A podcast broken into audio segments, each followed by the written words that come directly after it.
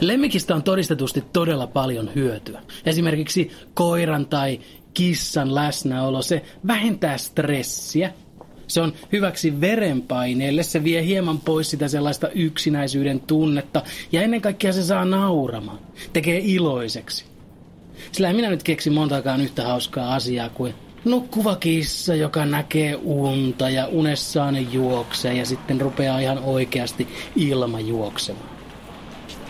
Lemmikki siis antaa ihmiselle todella, todella, todella paljon. Ja siksi minä en ole erityisen ärsyntynyt siitä, että jouduin äsken käymään lääkärissä, kun kissani raapaisi minua nenästä ja se haava tulehtui. Enkä ole saanut viime yönä unta, koska nenäni sattui ihan vitusti. Olen hyvin tietoinen siitä, että yltiöpositiiviset ihmiset pitäisi eristää muusta yhteiskunnasta. Heitä pitäisi syrjiä kaikin mahdollisin tavoin, koska kukaan ei pidä heistä. Mutta pahoittelen, en vaan voi olla löytämättä jotain hyvää tästä tämänpäiväisestä reissusta lääkärin vastaanotolla.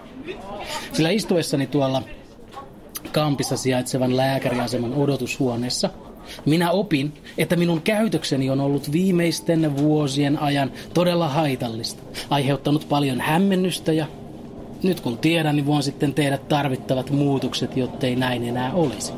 Minä nimittäin aikani kuluksi lähetin kaverille viestin, että ensi viikon tapaaminen peruttu, minä en kehtaa lähteä ulos enää koskaan, koska näytän ihan Petteri Puna kuonolta. Ja kaveri vastaa siihen, että no voi harmi, toivottavasti nyt joskus tavattaisi. Ja kun minä sanoin siihen, että joo, en, en, en mä ollut tosissani, niin takaisin tuli pitkä vuodatus siitä, kuinka minun viestejä on hankala lukea, koska minä en käytä hymiöitä. Koskaan ei kuulemma tiedä, että olenko vakavissani vai en. Ja välittömästi tein nopean kyselyn, ja sen nopean kyselyn perusteella asia on juuri noin. Olen kuulemma asioiden hankaloittaja ja neandertaali, jonka kanssa on vaikea kommunikoida, koska nykyajan ihmiset eivät enää ymmärrä viestiä, jossa ei ole tunnetilaa ilmaiseva naama. Ja minun tekisi hirveästi mieli inttää vastaan, että jos minä kirjoitan viestin, missä lukee, että olipa paska päivä, niin ei se nyt jätä hirveästi tulkinnan varaa. Mutta melkein eniten koko maailmassa vihaan ihmisiä, jotka elävät menneisyydessä, niitä änkyröitä. Joten jos tämä hetki vaatii, että minä hukutan viestini hymiöihin, niin sitten me tehdään niin. Ja voi velit, että tekisi myös mieli huutaa, että ei kun kaikki muut on tyhmiä.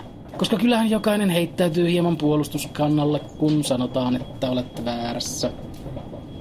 Mutta pakko se on vaan kyetä myöntämään, että joo, ehkä se nyt sitten olenkin minä, joka on väärässä. Sillä ihminen, joka ei koskaan ole mielestään väärässä, on poikkeuksellisen huonoa seuraa.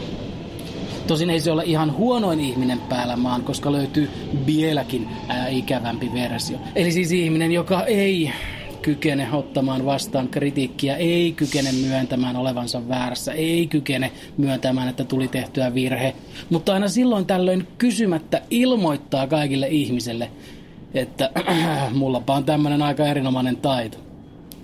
Älä koskaan luota ihmiseen, joka kysymättä kehuskelee ja ilman esimerkkejä, että hän on valmis myöntämään omat virheensä ja heikkoutensa, koska se on valhe minkä huomaat heti, jos esität pienenkin annoksen kritiikkiä häntä kohtaan. Op, otetaan vaikka nyt esimerkkinä Jari Sarasvu tai Tuomas Enbuske, jotka ovat muuten kummatkin, hauskaa kyllä, he kummatkin kuuluvat sellaiseen eh, toiseenkin aika spesifillä tavalla ärsyttävien ihmisten ryhmään. He kun ovat kummatkin ää, ainakin kerran sosiaalisessa mediassa vastanneet kritiikkiin, että Aa, joo siis mähän voisin väitellä sut kumoon ihan milloin vaan, koska sä nyt vaan oot väärässä, mutta mut, mut, mulle ei nyt ole aikaa siihen. Eikö ole sietämätöntä? Eikö ole sietämätöntä? Joo, kyllä mä pystyn heittämään tota korin täältä toiselta puolelta kenttää, mutta en, mä nyt, en mä nyt oikein jaksa. Joskus toista varmasti. Vaan onni onnettomuudessa minulla on mahdollisuus olla seuraamatta edellä mainittuja kavereita jotka muuten varmasti olisivat Suomen edustajina ainakin jonain vuonna, jos siis narsismista järjestettäisiin sellaiset Euroviisujen kaltaiset kisat. Ää, ja siinä on varmasti minun somevinkki. Kannattaa blokata Sarasvu ja Empus. Ei, ei pelkästään. Kannattaa blokata Sarasvuo ja Embuske ja sen lisäksi kannattaa postata 50 prosenttia enemmän eläinjuttuja. Ja vielä lisää neuvoja. Kannattaa myös tehdä 100 prosenttia vähemmän seuraavaa asiaa, mikä nyt tosin valitettavasti tällä hetkellä tuntuu vaan lisääntyvän koko ajan. Ja tarkoitan tietenkin sitä, kuinka nykyään ei puhuta ihmisen huonosta käytöksestä tai ihmisen tekemästä virheestä, vaan siitä mukasyntyvästä somekohusta. Ensiksi ihminen sanoo tai tekee jotain, mistä hän ansaitseekin ihan aimoannoksen keskisormen näyttö.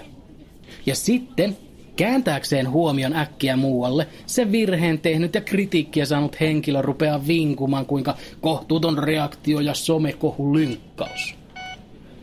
Ja leijona osa ihmisistä, sekä tietysti Iltalehti, innostuvat tästä kulmasta ja sitten ihmetellään useampi päivä somekohua, jota ei edes ollut olemassa ja se varsinainen aihe, mistä olisi ollut hyvä keskustella, jää täysin vaille huomiota. Ja arvatkaapa, ketkä tätä sitten rupeavat, ketkä tämän tyyppistä kilpeä rupeavat käyttämään suojana. No poliitikot, kansanedustajat. Nyt voivat sanoa mitä tahansa, jos joku kritisoi, niin oh, kohtuuton somekohu, kaikki käyvät minun kimppuun, lynkkaus. Ja jotkut tietenkin rupeavat käyttämään tätä huomionhakukeinoa.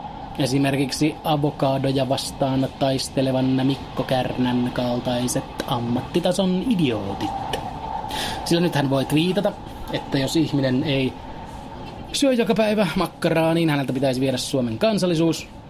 Ja sitten kun joku sanoo hänelle, että please älä enää puhu koskaan mitään, niin hän voi välittömästi vinkata iltapäivän lehdille, kuinka tarpeeton somekohu ja mitään ei saa sanoa ja sitten hän saa huomiota, sitä paljon kaipaamaansa huomiota. Ja minä olen onneksi kohta kotona, jotta voin käydä ostamassa jotain todella kallista herkkuruokaa sille kissalleni, josta on kumminkin loppujen lopuksi hyvin vähän, hyvin vähän haittaa, vaikka, vaikka tällä hetkellä on hirveän vaikea keskittyä mihinkään muuhun kuin tuohon keskellä naamaani olevaan aivan valtavaan kipuun.